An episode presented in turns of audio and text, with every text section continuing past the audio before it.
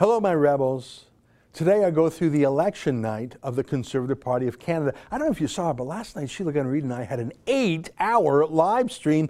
Don't worry, this podcast is a fraction of that. I'll distill down my greatest wisdom for you and I'll play a few clips uh, from it and I'll give you some interesting stats from how the vote went.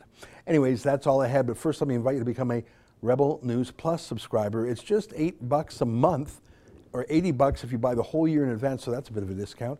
Just go to rebelnews.com and click subscribe. Okay, here's the podcast.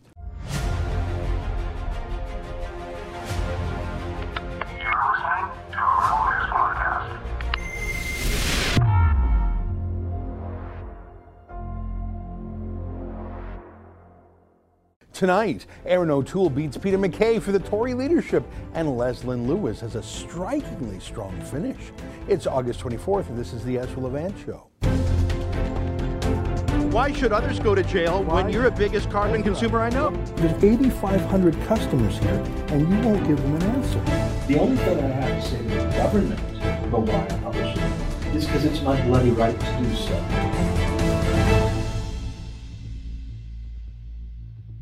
I was really worried that Peter MacKay was going to win the Conservative Party's leadership contest last night. He had the biggest name recognition of the four candidates. He claimed to have the biggest budget. He had the most endorsements from party poobahs, including from MPs and senators. His French wasn't great, but it was better than zero. I thought that MacKay would simply buy his way to the front because the rules for the party make it possible to game the system. As in, you know, there are 338 different electoral districts in Canada, used to be called ridings. So in the Tory leadership voting system, every one of those districts has 100 points up for grabs. All right. Uh, but the number of points you get in any given district is proportionate to the votes you received in that district, okay? But here, here's the wrinkle. There are plenty of ridings in Canada, like I'm going to pick one Gaspésie, les îles de la Madeleine. How's my French? That's in Quebec. Um, they have almost no Conservative Party members there. In fact, last night, a grand total of 33 people in that whole riding voted in the race. In Rosemont Le Petit Patrie, just 37 members voted. And in Bourassa, Quebec, I'm not even kidding, there were only 28 people in the Conservative Party there who voted. If you look at Bourassa, Derek Sloan actually got, I think, 10 out of those 33 votes or something.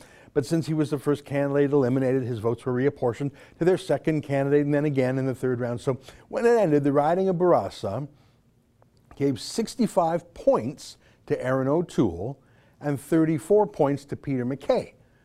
O'Toole earned 65 points, and he literally had only eight people vote in the first round saying, Erin's my guy. Eight people voting 65 points. Now, swing to the other end of things, Alberta ridings, Calgary, Signal Hill, 1,697 members voted.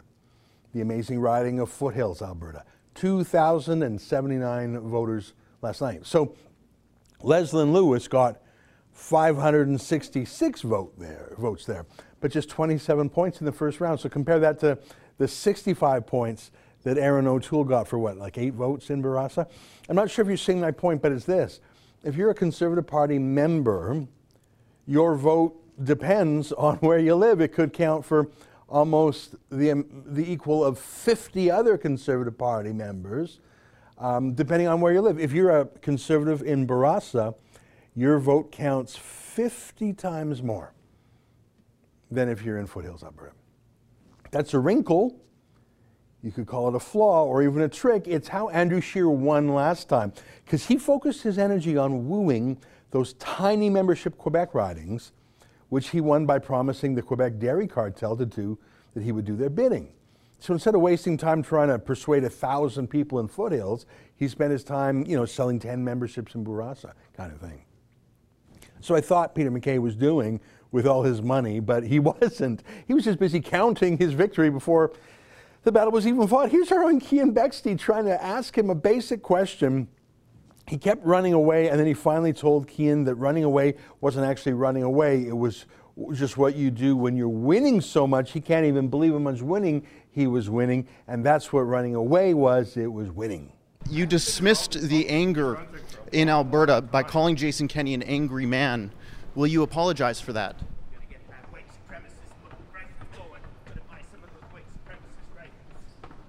Will you apologize for calling Jason Kenney an angry man? How can you not attend media availabilities? I was on the phone and they didn't select me. Oh my god, you were so busy get to the previously scheduled media event. Peter MacKay, you, you sort of look like a coward right now. Yeah, I don't think so. It's called winning.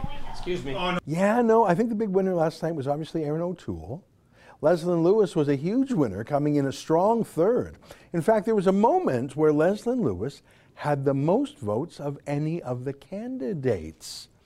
But alas, they were in the wrong part of the country, uh, so she was eliminated. If I recall, she actually won the province of Saskatchewan. Isn't that funny?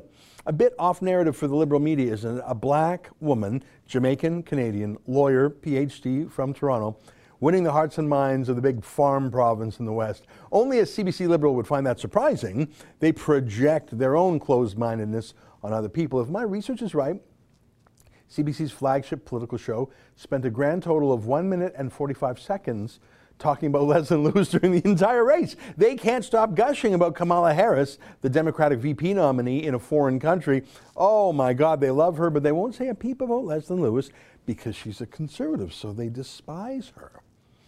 Rosemary Barton, the disgraced CBC TV host, actually filed a nuisance suit against the Conservative Party during the last election, you'll recall. So, in some bizarre practical joke, she, of all the thousands of CBCers, was assigned to be the host of their coverage of the Conservative Party leadership last night. Seriously, as a neutral interviewer, not, okay, we're going to talk to Rosemary Barton, the plaintiff who filed the lawsuit. What do you think of this party you're suing? No, no, no, she was the moderator. Anyways, in a rare moment of honesty, she confessed that she basically tried to hide Leslyn Lewis from the public, to pretend she didn't exist. She was trying to interfere with the news, not report the news.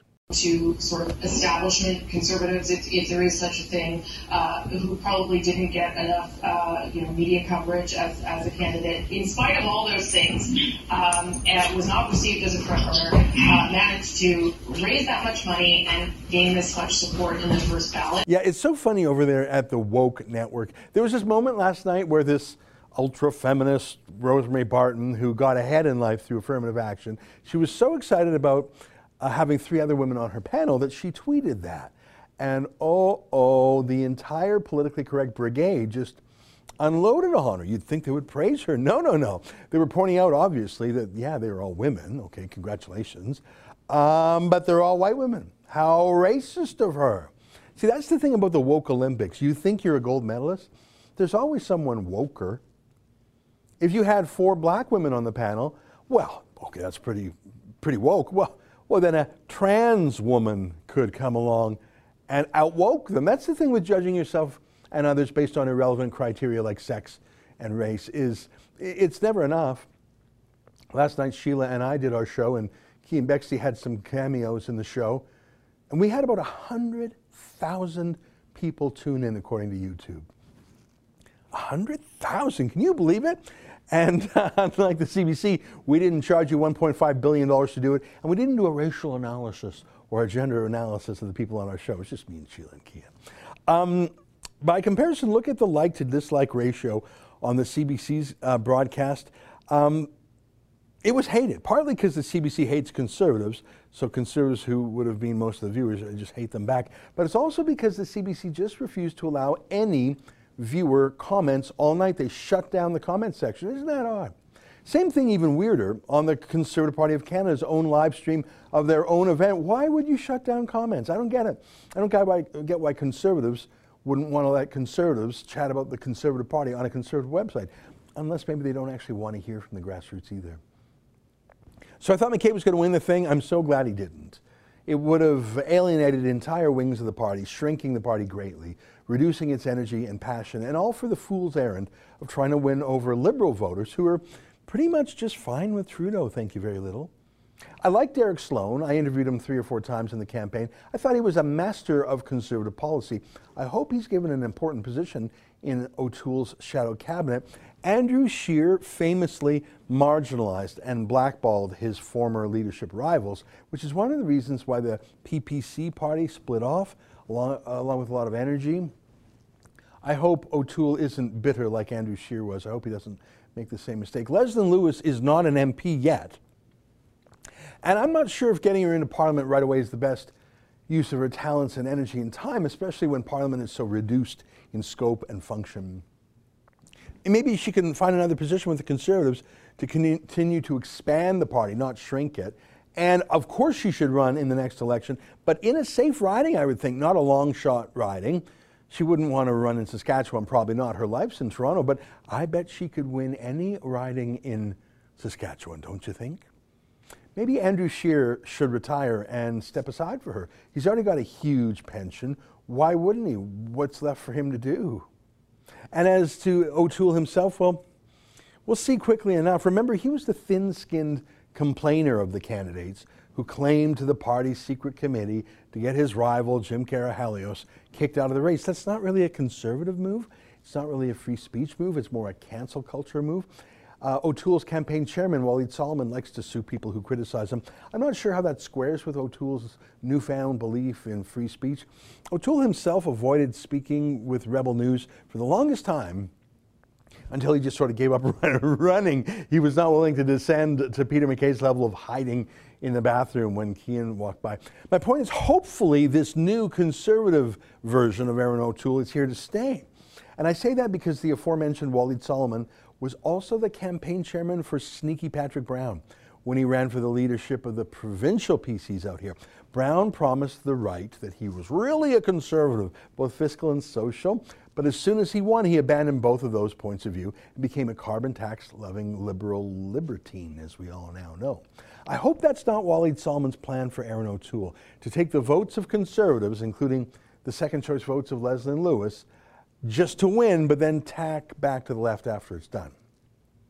We'll see. I know what the CBC wants. They want a lapdog like Andrew Scheer was. They want someone who's afraid to buck the media party's narrative. They want someone who's just a Me Too repeater of the conventional wisdom on everything from immigration levels to global warming to the pandemic. Look, I'm going to be hopeful for now. The party dodged a big bullet by not voting for Peter MacKay, and Erin O'Toole is saying the right things. Here's an excerpt from his speech last night. The world still needs more Canada. It just needs less Justin Trudeau. Why should I be that leader?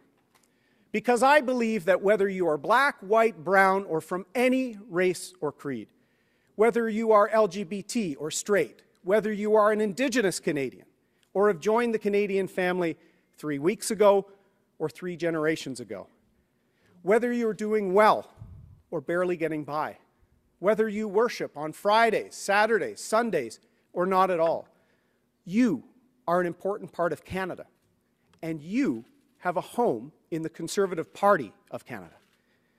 Maybe you have voted for a different party your whole life or have never voted at all. Maybe you feel that as a union member, you should not vote for our party. Maybe you feel let down repeatedly by politicians. Maybe your family came to Canada for better, but you are still waiting for fair treatment. Maybe you run a small business and work all day only to be called a tax cheat by your own government. It is time for many Liberal and NDP voters to socially distance themselves from those out, out of touch parties. It is time for more Canadians to look at the Conservative Party again. If you want the opportunity to work hard to provide for your family, you should be voting Conservative. If you want to stop insiders from getting ahead while you are falling back, you should be voting Conservative.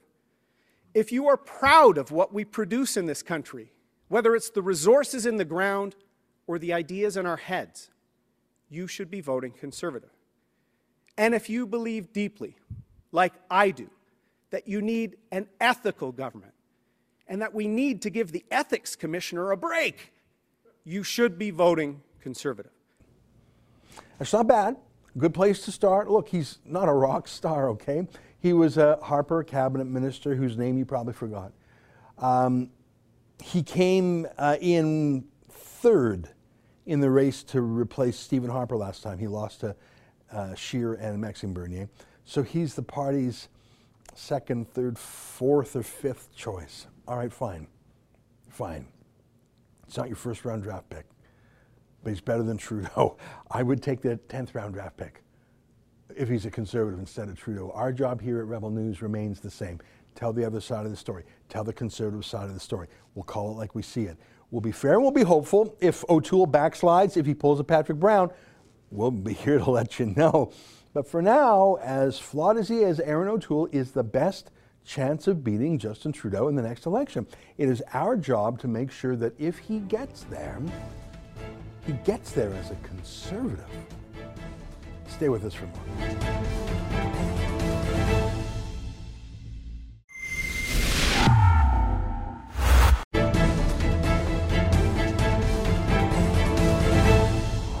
It doesn't matter what kind of conservative you are.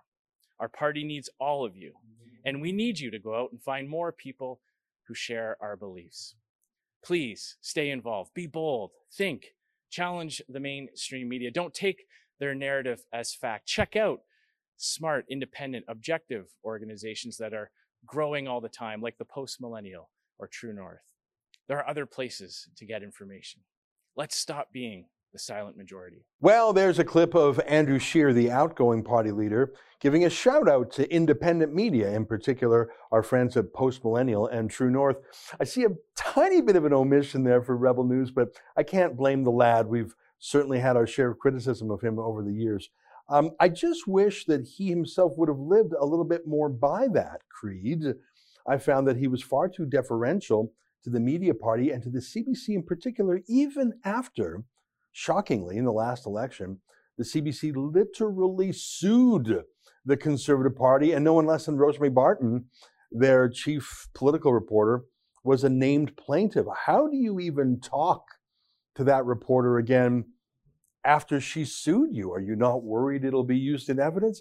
I wish that Andrew Scheer's sudden love for independent media had been a staple of his strategy the whole time. Maybe he would be the prime minister's now instead of just another backbencher. Well, one guy who caught the move and the mood squarely, and who in fact gives credit to independent media for Erin O'Toole's success last night, is our friend Spencer Fernando, an independent columnist and commentator from Winnipeg, Manitoba. You can see all his stuff at spencerfernando.com.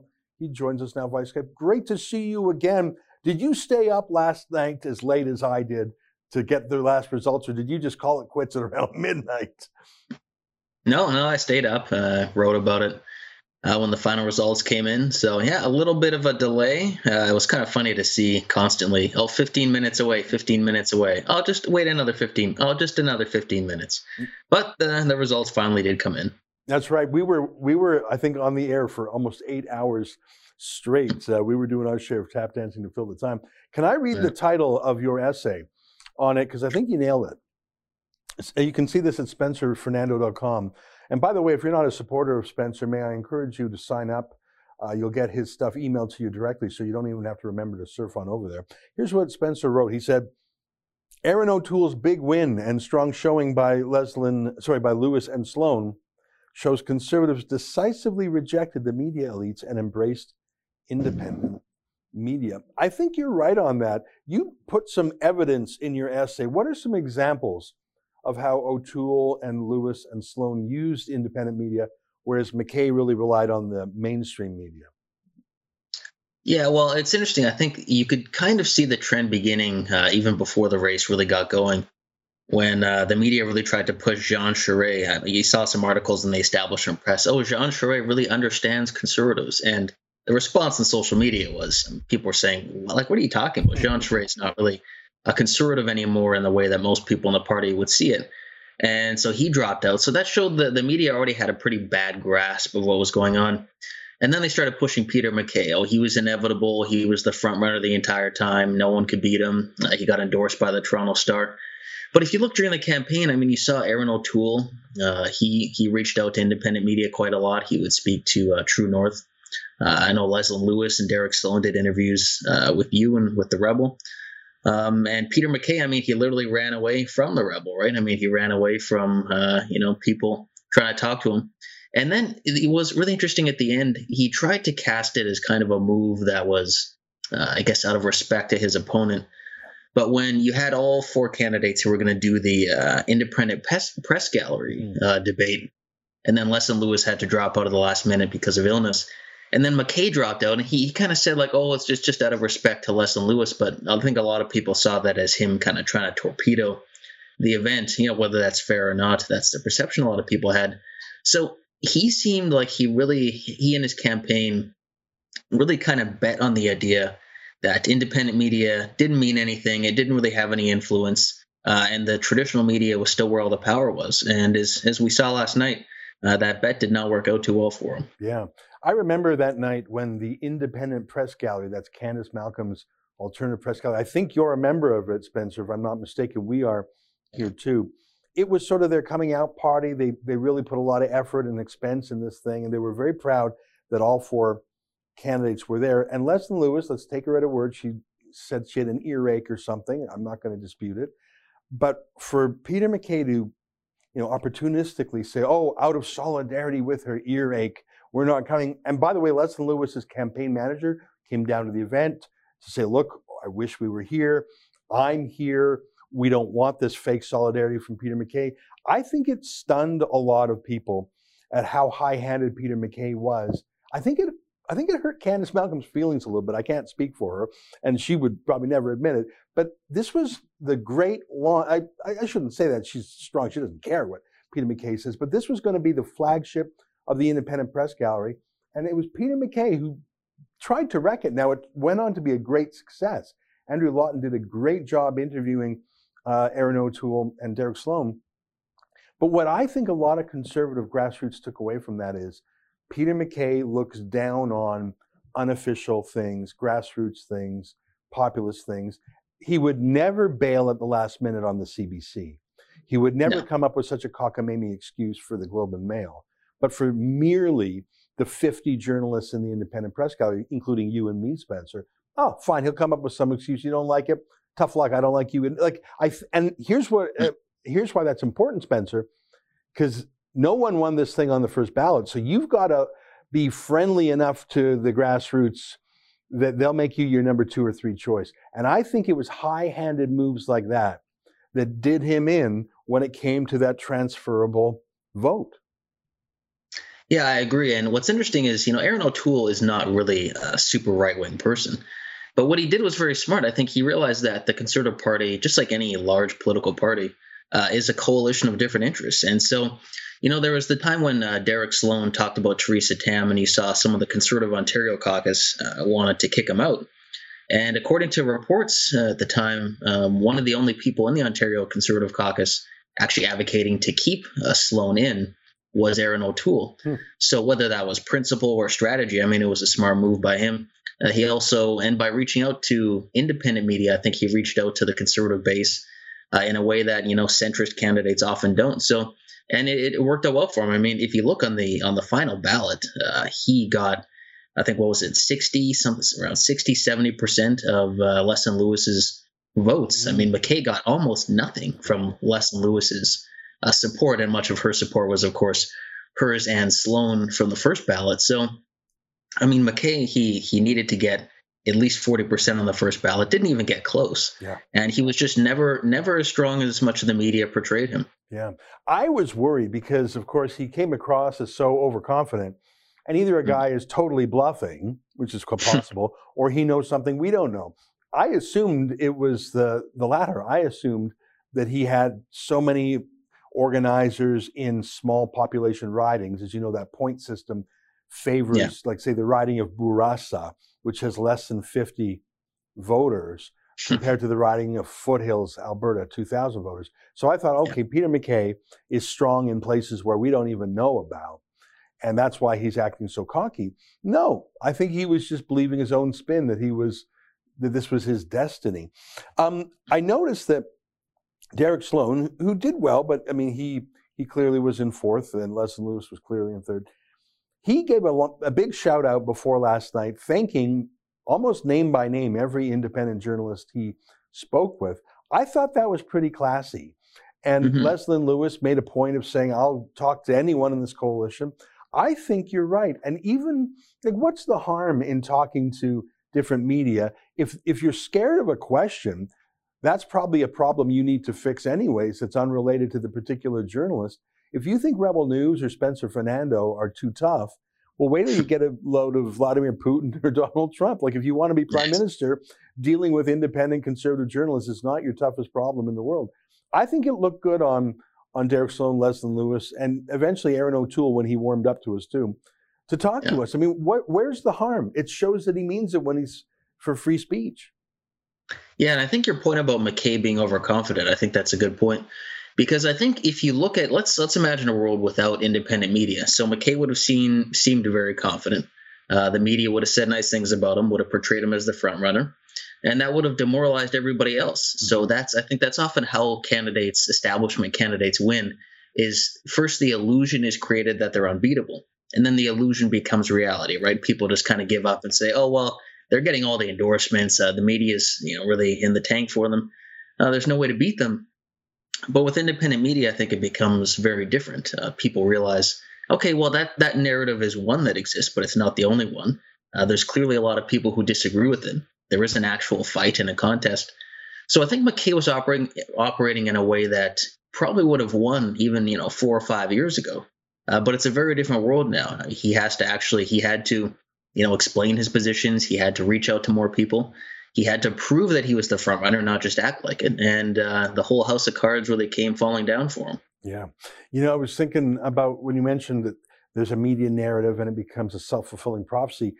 Um, I want to do some more poking around, but I think that the CBC political channel, CBC Power and Politics or whatever, I think they spent a grand total of a minute and 45 seconds on Leslyn Lewis the whole campaign. I could be wrong. Maybe I've missed something. I'm still poking around. Um, compared to their obsession with Kamala Harris, the vice presidential pick in a foreign country. So the CBC yeah. can't wait to give you an hour long backgrounder on Kamala Harris, but a minute and 45 seconds for Leslyn Lewis. And I can't help but think if they were at least neutral and treated her properly instead of trying to dismiss her as a as an anomaly she might have even done better. I mean I, I i, don't think conservative voters look to the cbc on how to cast their ballot. But i think that uh, the media doesn't just measure reality it tries to shape reality and that's why they hate independents correcting them. Last word to you spencer. Yeah, I think that's very true. And I think if you look at what's happening, it's the establishment media, they're getting angrier and angrier uh, because they're losing control of the narrative. I mean, they've got the narrative. Oh, the conservatives are uh, an exclusionary party. Uh, they obviously they always call conservatives racist. Well, some of the most right wing areas of the country, in the most right wing provinces, voted for Leslyn Lewis by the biggest numbers, right? Mm-hmm. So that doesn't at all fit the media narrative. So often they just choose to ignore it. Oh, you know, that just didn't happen. we're just not really going to cover that. That wasn't really a thing. And then in the next election, they'll go back to the same lies that they always spread. So I think this is, you know, for people who are watching this and saying, you know, I'm tired of what the media is doing. Well, there is an alternative growing. Uh, it's it's you guys, myself, you know, all the other folks we've been talking about, and our power is growing. It is increasing, and our influence is increasing. So I think people should keep supporting us. Yeah, well, right on. Well, we're so thrilled with what you're doing in Winnipeg. I follow you. I know my father is a fan of yours. He forwards mm-hmm. me your stuff. Appreciate it. I get them. I get your stuff already, but my dad sends it to me to make sure. And uh, Spencer, you keep up the great work out west, and we'll hold, hold the fort out here. All right, take care. All right, there you have it, Spencer Fernando. And you should check out spencerfernando.com. Stay with us, more ahead.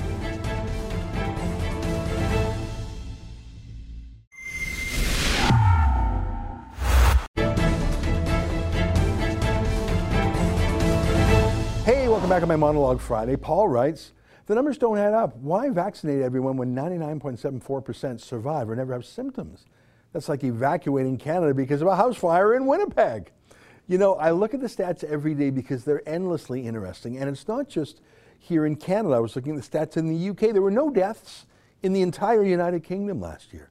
That's incredible. That, that, sorry, last year, yesterday. That is a huge country, over 60 million people. No deaths, and they're in such a lockdown.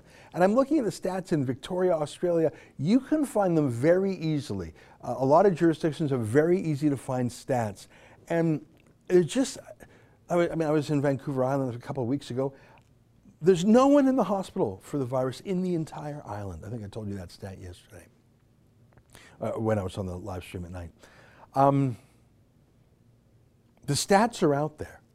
Uh, you can obfuscate, you can try and keep people afraid by wearing masks. But thank God the pandemic's over. Valerie writes, isn't the Edmonton Journal part of Postmedia? Yes, absolutely they are. And I don't know what's going on at Postmedia. I mean, it's a large company, and so they have a lot of different decision makers and editors and reporters. But it can't help but be on the mind of everyone who works there that they get $140,000 each week from Justin Trudeau. So maybe don't really take a conservative point of view, don't poke too hard at Trudeau. And I don't think they're even directed to be that way. I think that's just the narrative. So the narrative is, oh, masks good, Edmonton crisis. No, there's only, I think it was five and then six and then five and then four people in the ICU in all of Edmonton. It's just, it's just over, folks. It's over. Marilyn writes, Thank you for the truth. I have suspected media have falsely reported for three months now. I quit watching news and reading the newspapers. Time to open up the country without masks. You know, um, I was uh, talking to the missus about uh, a sports camp, and um, the first day of the sports camp, the, the coaches were very strict on their face masks, and the kids were strict, but of course, you don't really wear face masks when you're doing sports, so the kids had them off. And then by the end the first day, the coaches had them off, and by the second day, they weren't really wearing them. And you know why? Because it's so ridiculous to wear masks when you're doing soccer camp or whatever.